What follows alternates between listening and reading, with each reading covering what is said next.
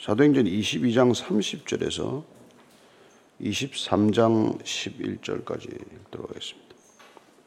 같이 읽습니다. 시작.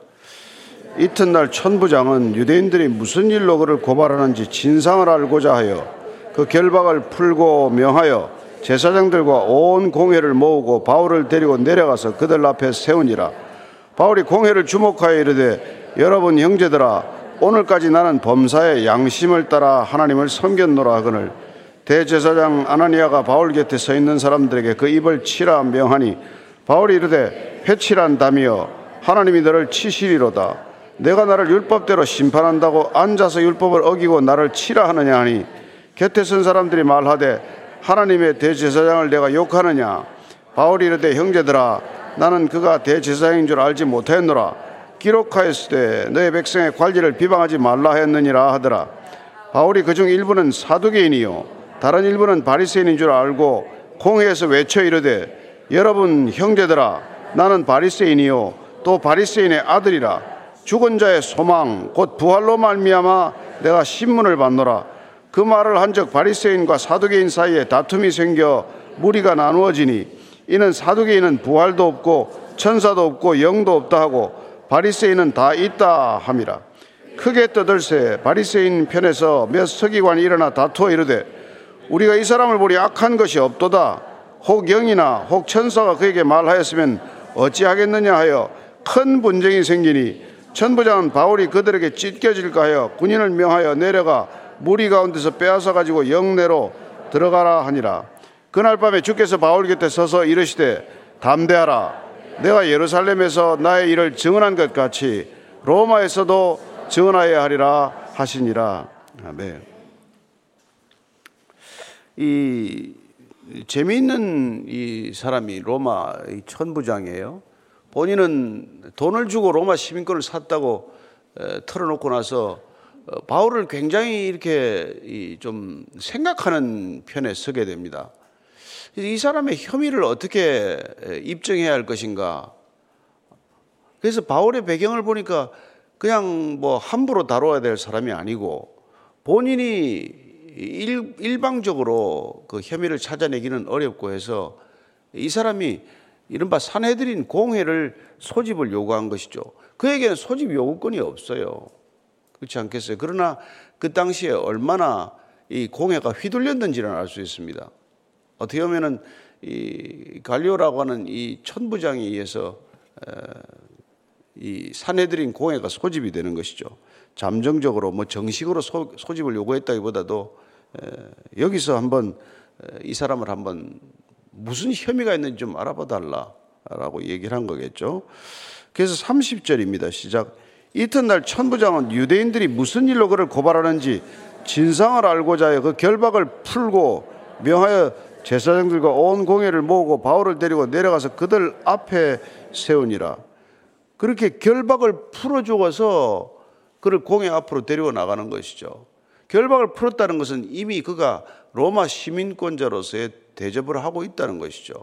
결박한 채 데려가는 것이 아니라 결박을 풀었다는 것은 단순히 뭐 포승줄을 풀고 띠를 풀어줬다는 뜻보다도 그에게 자유민의 신분을 회복시켜 줬다는 뜻이에요. 그래서 정상적인 아무 혐의가 없는 사람으로서 일단 그를 재판정에 세우는 거나 마찬가지예요. 1절입니다. 바울이 공회를 주목하여 이르되 여러분 형제들아 오늘까지 나는 범사의 양심을 따라 하나님을 섬겼노라 하거늘 처음 입을 열자마자 그는 공회 앞에서 여러분 형제들아 호칭이 부형들아 해서 형제들로 바뀌었어요. 대등한 입장에서 얘기하는 겁니다. 그리고 오늘까지 나는 범사의 양심을 따라 하나님을 섬겼노라. 예, 그는 오늘 하나님께 섬겼다라고 할 때 이 섬겼다는 단어는 독특한 단어예요. 그냥 단순히 섬기는 게 아니라 이, 이 단어에서부터 팔레틱스라는 단어가 나오는 어원이 되는 단어인데 시민으로서 내가 다 할 바를 다 했다는 뜻이에요. 나는 한 시민으로서 어, 내가 해야 할 바를 어, 나는 다 준수하고 살았다. 이런 뜻이에요. 그래서 나는 하나님을 섬기는데 예, 부끄러움이 없이 내가 살아왔다고 얘기하는 것입니다. 왜? 양심을 따라서 살았다는 거예요. 모든 일에 그는 양심을 따라서 살았다는 거예요. 오늘 이 양심이라는 말이 굉장히 중요한 의미를 지니고 있습니다. 양심이라는 말은 두 가지 마음이 아닌 줄 알죠. 양심이 아닌 거는 양심, 선한 마음이에요. 근데 이 말도 재밌는 게 이 헬라어에서는 이게 함께 보다에서 나오네. 함께 보는 거예요. 함께 보다. 함께 알다. 그러니까 양심이 두 마음은 아닌데 혼자 보는 게 아니에요. 같이 보는 존재가 있다는 것을 상징하는 것입니다. 예. 그래서 오늘 이 사도 바울이 양심을 들고 나올 때 우리가 그리스도인이 된다는 것은 어떻게 보면 바른 양심을 회복하는 일로 우리가 이게 한번 생각해 볼 수 있다는 것입니다. 그는 과거에는 양심이 없었겠어요? 그러나 그 유대교에서 본인이 이렇게 자라나면서부터 쭉 가졌던 양심은 종교적 편견에 물들어 있어서 스테반을 죽이는데 별로 양심에 거리낌이 없는 그런 양심이란 말이에요. 그는 그전에도 아마 자기가 양심이 있다고 생각했을 것이고, 그러나 그가 예를 들어서 성령 세례를 받고 주의 일을 해가면서 그리스도인은 어떤 양심을 지녀야 되냐? 세상과 어떤 면에서 구별되는 양심인가? 여기에 주목한 것이죠. 그래서 나는 지금 양심을 따라서 내가 하나님 앞에서 부끄럽지 않게 한 인간으로서의 삶을 살아왔다라고 지금 고백하는 거예요. 이 쉽지 않은 고백입니다. 그래서 이 양심이라는 문제를 놓고 사실 사도 바울은 디모데에게도 이런 편지를 쓰고 있어요. 예. 디모데 1장 5절입니다. 어, 1장 5절 읽습니다. 시작. 이 교훈의 목적은 청결한 마음과 선한 양심과 거짓이 없는 믿음에서 나오는 사랑이거늘 우리가 왜 예수 믿냐? 예수 믿는 사람들이 또 왜 예수를 믿으면서 가르침을 베푸느냐? 그 가르침의 목적은 청결한 마음. 마음이 청결한 자는 복이 있나니 저들이 하나님을 볼 것이라고 했습니다. 하나님이 왜 안 보입니까? 여러분 마음에 때가 끼었는데 무슨 하나님이 보여요? 남도 안 보이고 나도 안 보이죠. 그 다음에 선한 양심, 예. 선한 양심, 거짓이 없는 믿음, 거기서 나오는 사랑이어야 한다 이 말이에요. 누가 사랑 안 합니까? 강도 도적들도 자기 자식 다 사랑하는데. 그러나 그런 게 아니라 청결한 마음, 선한 양심, 거짓 없는 믿음에서 나오는 사랑으로 교회는 존립하는 거예요. 그래서 교회가 교회다워지는 큰 토대 위에 하나가 이 청결한 마음과 함께 선한 양심이 있어야 한다는 것입니다. 따라서 우리가 성령으로 새로워진다는 것, 거듭난다는 것은 우리가 이 세상이 가지고 있는 세상이 잣대가 되고 기준이 되어 있는 그리고 스스로 양심 있다고 말하는 그런 타락한 부패한 만물 가운데 심히 부패한 그런 마음이 아니라 하나님께 주시는 그 마음, 아버지의 마음, 그 마음을 달라고 우리가 찬양하지 않습니까? 예. 베드로도 그 양심에 관한 문제를 이렇게 말합니다. 3장 16절의 시작. 선한 양심을 가지라. 이는 그리스도 안에 있는 너희의 선행을 욕하는 자들로 그 비방하는 일에 부끄러움을 당하지 않게 하려 함이라. 우리가 왜 세상에 부끄러움을 당하지 않는 길이 있습니까? 어떻게 안 당합니까? 선한 양심을 가지라는 거예요. 그래서 그런 양심을 가진 사람들은 예? 비방하는 사람들이 오히려 부끄러워할 것이다. 오늘날 그리스도인들이 양심이 선한 양심이 있습니까? 있는 분도 있고 아직까지 뭐 여전히 뭐 이렇게 아리송한 분도 계시겠죠. 양심을 가진다는 것. 그 양심은 나 혼자 가진 마음이 아니라 나한테 임한 누군가와 함께 보는 관점을 가져야 하고 누군가 함께 알아가는 지식이 있어야 되고 누군가 함께 공유하는 그런 가치관이 있어야 된다는 것입니다. 그렇지 않으면 자기 혼자 옳아요. 다 혼자 옳죠. 이 세상에 옳지 않은 사람이 어디 있습니까?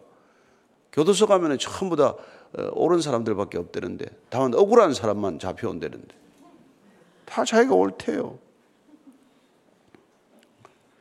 예. 그래서 바울이 나중에 로마서 9장 1절에서도 이렇게 말합니다. 로마서 9장 1절입니다. 시작. 내가 그리스도 안에서 참말을 하고 거짓말을 아니하노라. 나에게 큰 근심이 있는 것과 마음에 거치지 않는 고통이 있는 것을 내 양심이 성령 안에서 나와 더불어 정한다. 이게 중요합니다. 내 양심이 성령 안에서 나와 더불어 함께 정언하고 있다는 것입니다. 그래서 그리스도인들의 양심이야말로 성령이 임재해 있다는 구체적이고 살아있는 증거가 될 것입니다. 선한 양심. 여러분 이 세상에 지금 수치심도 없고 무슨 양심도 없고 없잖아요. 거짓말은 밥 먹듯이 하고 예, 이런 세상을 살지 않습니까? 무슨 누가 부끄러워합니까? 양심이 없는데 양심이 썩었는데 양심이 병들었는데 양심이 타락했는데 무슨 이 세상을 예, 우리가 그렇게 하겠어요? 그러니까 여러분 옛날에 이 초대 교회가 존립할 수 있었던 근거 중에 하나가 이 선한 양심에 있다는 것을 기억해야 합니다. 그래서 그리스도인의 말이라면 예, 액면 그대로 믿어주던 그런 때가 있었단 말이에요. 지금은 뭐 그리스도인의 말이건 뭐 비그리스도인의 말이건 하나도 예, 뭐 다를 바가 없이 되어버리고 심지어 그리스도인의 가정이나 비그리스도인의 가정이나 하나도 다를 바 없는 그런 가정의 모습을 보이고 있고 무슨 이혼율에 있어서나 무슨 뭐, 뭐 사기 건수나 뭘 보더라도 표가 나지 않는 이런 시대를 만들고 말았지만 이게 양심이 다 무너진 때문 아닙니까? 그래서 오늘 바울이 양심을 따라 살았다는 것을 말합니다. 자, 2절 3절의 시작. 대제사장 아나니아가 바울 곁에 서 있는 사람들의 그 입을 치라 명하니 바울이 이르되 회치란 담이여 하나님이 너를 치시리로다 내가 너를 나를 율법대로 심판한다고 앉아서 율법을 의고 나를 치라 하느냐 대제사장이 그냥 내가 양심을 따라서 하나님을 섬겼다고 나를 여기 있으면 세우지 않았냐. 이렇게 얘기하니까 이제 뭐 찔렸든지 화가 났든지 그냥 바울을 때리라고 번져 명령이 치라고. 바울이 하나 맞았을 거예요. 그랬더니 바울이 그냥 이제 발권하는 거죠. 야, 회치란다며. 회치. 이거 여러분 마가복음 보면 저기 어디 어딘가 회치란다 마태복음 예수님께서 누구를 보고 이랬습니까? 예. 바리새인들과 율법 학자들을 향해서 이 회칠한 무덤화했죠. 같은 표현이에요. 회칠한 담, 회칠한 무덤. 여러분 겉은 멀쩡하게 흰색으로 잘 깨끗하게 쳐놨지만 안에는 썩어 문드러져서 냄새를 코를 막고도 맡을 수 없는 게 무덤 아닙니까? 사실 그 안에 썩고 있는 게. 야 회칠한다며 하나님이 너를 치실 것이다. 내가 나를 율법대로 심판한다고 앉아서 율법을 어이고 나를 치라고 하느냐? 예. 이렇게 얘기를 하는 거예요. 또 이렇게 치면 안 되는 게 원래 죄를 정할 때 유대율법 뭐 신명기 말씀보다 따르면은 두세 사람의 증인으로 죄를 확정하라고 그러잖아요. 뭐 아무 증인도 신문도 되지 않았어요. 아무 증인도 내세우지 않고 오직 바울 하나 끌고 와서 지금 이렇게 일방적으로 어, 다루고 있지 않습니까? 예. 4절 5절의 시작. 곁에 선 사람들이 말하되 하나님의 대제사장을 내가 욕하느냐? 바울이 이르되 형제들아 나는 그가 대제사장인 줄 알지 못하였노라. 기록하였을 때 너의 백성의 관리를 비방하지 말라 하였느니라 하더라. 근데 이게 지금 뭐 누구는 이래요? 아니 뭐 바울이 사내들인 공회원이었다면서 원래. 그리고 뭐, 뭐 바리새인이었다면서. 근데 어떻게 대제사장도 몰라보나? 예. 근데 몇 가지 몰라볼 수밖에 없는 이유가 있어요. 그는 지금 거의 20년 가까이 예루살렘을 떠나 있었어요. 그리고 지금 이 아나니아라는 사람은 AD 48년부터 59년까지 제사장을 했던 사람인데 아주 세속적이고 아주 탐욕스럽고 아주 하여튼 이렇게 질이 안 좋은 제사장이에요. 성질이 불같았다고 하는 기록을 남긴 사람이에요. 그러니까 그냥 바울을 보자마자 한마디 듣자마자 발끈해서 그냥 불같이 화를 내고 그를 때리라고 명한 것이죠. 근데 이 사람 나중에 결국은 예, 죽어요. 심판받아서. 근데 어쨌건 백성의 관리들을 비방하지 말라고 했으니까 내가 잘못했다고 사과하는 거예요. 예. 출애굽기 22장 28절에 보면은 내 재판관과 지도자를 비방하지 말라 하는 말씀이 있으니 아 뭐 제사장이라고 하니 내가 사과하겠다. 근데 제사장인 줄 나는 몰랐다는 뜻이죠. 그래서 그는 어쩌면 눈에 뭐 이게 시력이 극도로 약해져서 잘 몰라봤을 수도 있고 이게 지금 공, 정식으로 소집된 고해가 아니기 때문에 그들이 입고 있는 의상이 평복이었다라고 우리가 추정을 할 수도 있는 것입니다. 구분이 안 되는 거죠. 누가 누군지. 6절입니다. 시작. 바울이 그중 일부는 사두개인이요 다음 일부는 바리새인인 줄 알고 공에서 외쳐 이르되 여러분 형제들아 나는 바리새인이요 또 바리새인의 아들이라 죽은 자의 소망 곧 부활로 말미암아 내가 신문을 받느라 이 바울이 공예를 정확히 알고 있다는 게 큰 도움이죠. 그러니까 여러분들 우리가 하나님을 믿고 나면은 우리가 이 땅 이 믿기 전에 알았던 모든 것들이 파편처럼 있다가 하나님께서 그것들을 다 이렇게 이렇게 유리 조각이지만은 스테인드 글래스로 만들어서 아름답게 쓰실 줄로 믿으세요. 버릴 게 하나도 없어요. 하나님 안에서는 버릴 게 없습니다. 하나님 밖에서는 쓸만한 게 없지만 하나님 안에서는 우리가 있는 깨어진 성품, 어?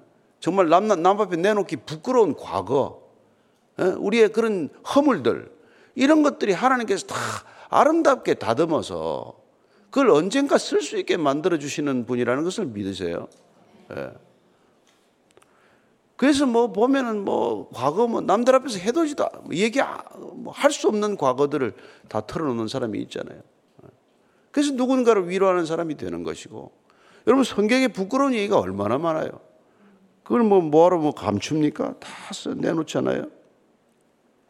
그런데 보니까 바울이 이 공예를 보니까 사두개인과 바리새인으로 확연히 갈라져 있잖아요.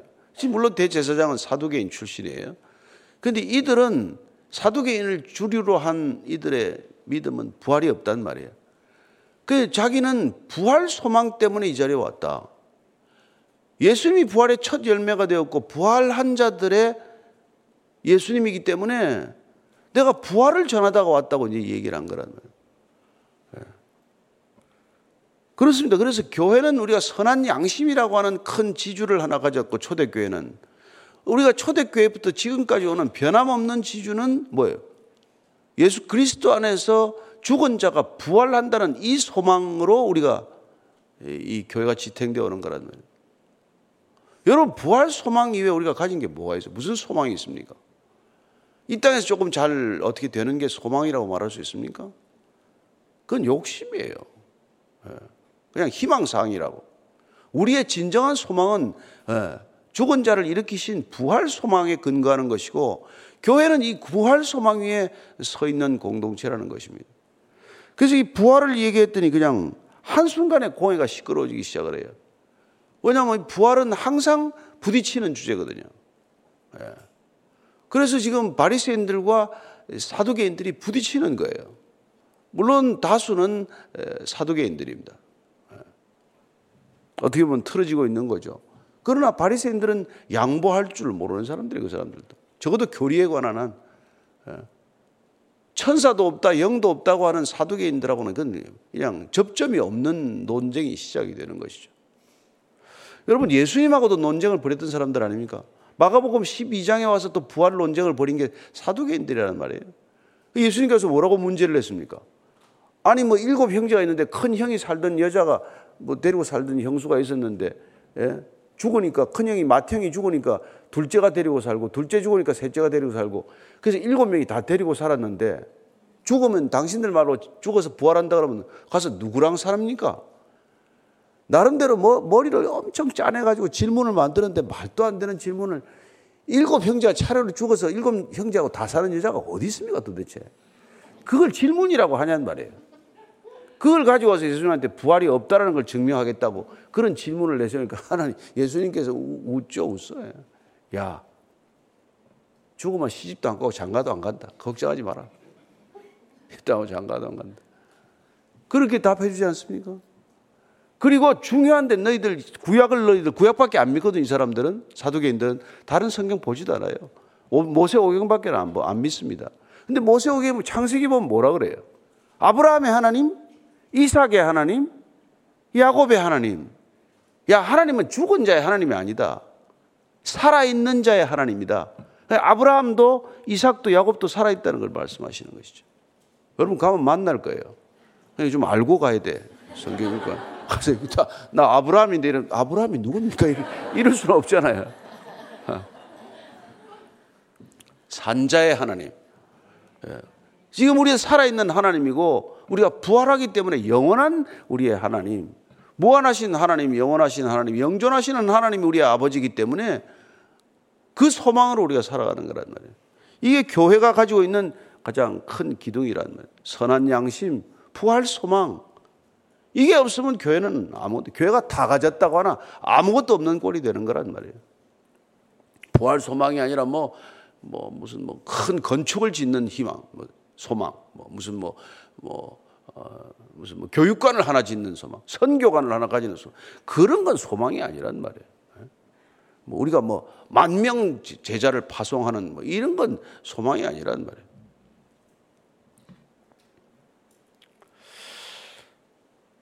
그래서 이게 지금 이제 뭐 난리가 내가 내가 그것 때문에 내가 그 증언의 핵심은 나는 그거다. 내가 어, 이때까지 뭐 예수 만나고 나서 줄곧 정하게 부활하신 예수님, 그 부활한 예수님 때문에 우리의 소망이 있다는 걸 전한 것 뿐인데 나를 지금 데려온 거단 말이야. 이랬더니 7절 8절입니다. 시작. 그 말을 한 적 바리새인과 사두개인 사이에 다툼이 생겨 무리가 나누어지니 이는 사두개인은 부활도 없고 천사도 없고 영도 없다고 바리새인은 다 있다 함이라 이게 뭐 이게 이제 더 이상 한번 나눠지니까 이거는 늘 해묵은 논쟁거리고 결론이 안 난 논쟁이고 에, 그렇단 말이에요. 그래서 크게 떠들새 바리새인 편에서 몇 서기관이 일어나 다투어 이르되 우리가 이 사람을 보니 악한 것이 없도다. 혹 영이나 혹 천사가 그에게 말하였으면 어찌하겠느냐 하여 큰 분쟁이 생기니 천부장은 바울이 그들에게 찢겨질까 하여 군인을 명하여 내려가 무리 가운데서 빼앗아 가지고 영내로 들어가라 하니라. 또 여기 마찬가지. 예. 성전에서 일반 이 회중들이 백성들이 그를 없이 하자고 난리치던 거나 꼭 마찬가지 무질서한 게 일어나고 말았단 말이에요. 그 70명 공회 회원들끼리 또 말싸움이 나기 시작을 해가지고 참 하여튼 이 유대인들 정말 말싸움 잘하는 것 같아요. 예. 하여튼 논쟁을 잘해요. 여러분 제가 예루살렘 가서 제일 놀란 게 도서관에 가면 그 사람들 책을 보고 조용히 있잖아요. 와글 와글 와글 와글 다 얘기를 해요. 여러분 그런 도서관 보셨어요? 이 사람들 진짜 말을 잘해요. 그래서 이게 유대인들이 정말 대단한 게 4천 년간 이게 말을 쓰는 게 말이죠. 다른 일반 사람하고 달라요. 어휘가 다르고 여러분 언어가 결국 존재를 규정하는 거란 말이에요. 인간은 언어만큼 존재해요. 그래서 이게 남다른 민족이 된 거예요. 저는 여러분들이 뭐 유대 민족을 담을 필요가 없고 히브리인 되라고 하는 건 아니지만 성경을 읽으면 남다른 사람이 될 줄로 믿으세요. 여기 쓰는 단어가 여러분 만 육천 단어요. 일반 사람들이 쓰는 단어하고 단어가 격이 달라요. 인격이 달라져요. 예수 믿고 품격이 안 달라지면 성경을 안 봐서 그래. 저는 여러분들이 꼭 성경을 잘 읽게 되기를 바랍니다. 예. 그리고 깊이 묵상하면은 한 단어 한 단어 하나에 그게 생명의 씨앗들이란 말이에요. 그게 여러분들 마음에 떨어져서 30배, 60배, 100배 열매가 되는 거예요. 돈 좀 버는 거하고 차원이 달라요. 예. 그래서 어쨌건 이 사람들이 큰 또 논쟁을 벌이니까 천부장이 또 여기서 또 빼와야 돼. 둘 데가 없어. 유대인 틈에는 둘, 두면 죽어요, 바울은. 그러니까 지금 바울을 보호하는 사람은 유대인들 중에서 단 하나도 없는 경국에 오직 그를 보호할 사람은 예, 천부장이 보호하고 있는 거예요. 이방인이 그를 보호해주고 있는 거란 말이에요. 11절입니다. 시작. 그날 밤 주께서 바울 곁에 서서 이르시되 담대하라. 내가 예루살렘에서 나의 일을 증언한 것 같이 로마에서도 증언하여야 하리라 하시니라. 그날 밤에 주님께서 이제 바울이 다시 영내로 가서 특별한 곳에서 잤겠죠. 지금 뭐 감옥에 뭐 어디 뭐 음습한 곳에 잤다고 생각하면 안 됩니다. 갈리오가 특별히 이를 영내에서 아주 그냥 쾌적한 곳에 재웠을 거예요. 그래서 자다가 주님의 음성을 만난 들은 것이죠. 예. 내가 예루살렘에서 오늘 내가 증언한 것 같이 이렇게 내가 다시 로마에 가서도 증언해야 되리라. 곧 너 여기서 안 죽는다. 곧 너는 로마로 가게 될 것이다. 즉 너는 내가 나에게 한 기도에 내가 응답하노라 이 말이란 말이에요. 그는 로마를 거쳐서 서반나로 가는 게 소원 기도 제목 아니었어요. 그 로마로 가긴 가는데 어떻게 가요? 묶인 채 간단 말이에요. 내가 생각한 방법은 아니죠. 그러나 하나님께서 응답하시면 이런 일로든 어떤 형태로건 하나님이 그를 로마에 보낼 것이고 그를 누군가 앞에 세우겠다는 내가 로마에서도 서게 되리라. 예루살렘에서 선 것 같이 로마에서도 서게 될 것이고 내가 예루살렘에서 오늘 증언한 것 같이 로마에서도 같은 증언을 하게 된다는 것입니다. 저는 여러분들이 하나님을 증거하기 시작하면 예수를 그리스도라고 증언하기 시작하면 하나님께서 세우는 자리에 반드시 서게 될 것입니다. 예, 여러분들이 기도도 그렇게 하십시오. 그러면 뭐 하나님이 여러분들의 소원을 거기다가 여러분들이 조금 살짝 엮어가지고 예, 뭐 숟가락 하나쯤 더 얹으면 하나님이 그건 뭐 비난하지 않습니다. 하나님 하나님 조금 조금 편하게 가면 안 됩니까? 뭐 그렇게 하면 또 체질에 맞춰서 아픈 사람은 들 것에 실어서 갈 것이고 그렇게 갈 줄로 믿으십시오. 저는 하나님께서 우리의 모든 입술로 올려드리지 않은 기도도 다 알고 계십니다. 그러나 우리가 기도하는 까닭은 우리가 모르기 때문에 기도하는 거예요. 우리가 나가 내가 나를 모르기 때문에 기도하는 것이고 내가 말씀을 모르고 기도하는 것이기 때문에 여러분들이 말씀을 알아가면은 말씀이 곧 기도가 될 줄로 믿습니다. 말씀이 이루어지는 기도를 드리게 될 줄로 믿습니다. 말씀을 이루는 것을 기도 제목으로 삼게 될 것입니다. 그런 그리스도인들 되기를 축원합니다. 오늘 다시 한번 기도하겠습니다. 하나님 아버지 사도 바울이 오늘 정말 공회에 섰지만은 전혀 주눅들지 않고 담대하게 부활하신 주님을 증언하고 있습니다. 하나님 세상이 우리를 두려워해야 마땅하지 않습니까? 하나님 우리가 세상을 두려워할 게 어디 있습니까? 좀 더 가졌고 좀 더 높은 자리에 있다고 해서 우리가 두려워할 것도 없고 부러워할 것도 없고 하나님 저들을 기준 삼아 살 것도 없습니다. 주님께서 저희들에게 영원한 기준 되신 말씀을 주셨음에 그 말씀이 우리 안에서 능력이 되고 기준 되게 하셔서 하나님 세상을 기준 삼지 않고 말씀을 기준 삼는 그래 초월적 가치 예, 이 세상을 뛰어넘는 그런 평강을 맛보는 믿음의 사람들 다 되게 하여 주옵소서. 주님께서 성령을 우리에게 보여주셔서 선한 양심 갖게 하셨사오니 어디 가서나 부끄럽지 않은 삶 살게 하시고 어떤 곳에서도 정말 선한 양심이 비난받는 것이 아니라 오히려 그 선한 양심 때문에 살아계신 하나님이 증언되는 우리의 일상이 되게 하여 주시옵소서. 이제는 십자가에서 선한 양심의 끝이 결국은 이 악한 세상에서 순교의 자리임을 십자가의 자리임을 선포하신 우리 구주 예수 그리스도의 은혜와 하나님 아버지의 크신 사랑과 성령의 기름 부으심이 오늘도 말씀 따라 하루를 살기를 결단하는 그리고 오직 예수를 그리스도라고 증언하는 것에 우리의 일생을 드리기로 결단하는 이 자리에 고기 속인 모든 그리스도의 사람들 위해 성령의 사람들 위해 참된 믿음의 교회 위에 지금부터 영원까지 함께 하시기를 간절히 축원하옵나이다. 아멘.